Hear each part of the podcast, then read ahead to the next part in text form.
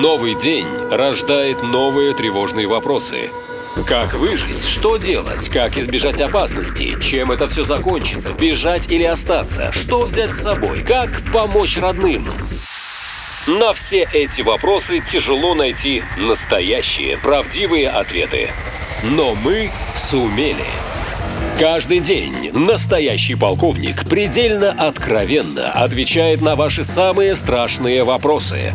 Отвечает полковник.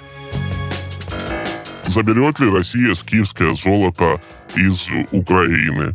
Э, Для этого нужно забрать Украину. Все, все очень просто. Скифское золото, которое находилось в Крыму, да, вы знаете, это длинная история, было на выставках Нидерланды, вот, потом Крым стал российским, а золото было в Нидерландах, в Нидерландах суды долго решали, кому отдать, а там, ребята, на секундочку, где-то э, под две с половиной тонны золота и всяких ценных изделий, кому их вернуть в Украину, или вернуть их в Крым, или вернуть в Россию. Вот. И в конце концов э, решил Верховный суд Нидерландов, что это золото принадлежит Украине.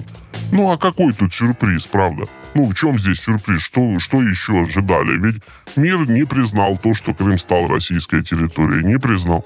Вот. Мир находится все равно в том, э, в той парадигме, что Крым это украинская территория. Соответственно, это золото выехало из украинской территории, да, через Киев. Вот оно через Киев и должно вернуться. А там суверенные власти Украины э, уж распорядятся самостоятельно, куда э, это золото направить, в какой музей. Все, вот так вот э, звучит вердикт суда. Сюрпризов нет, я просто не понимаю, когда люди начинают притворяться и говорить, о боже, какой ужас, как они смогли.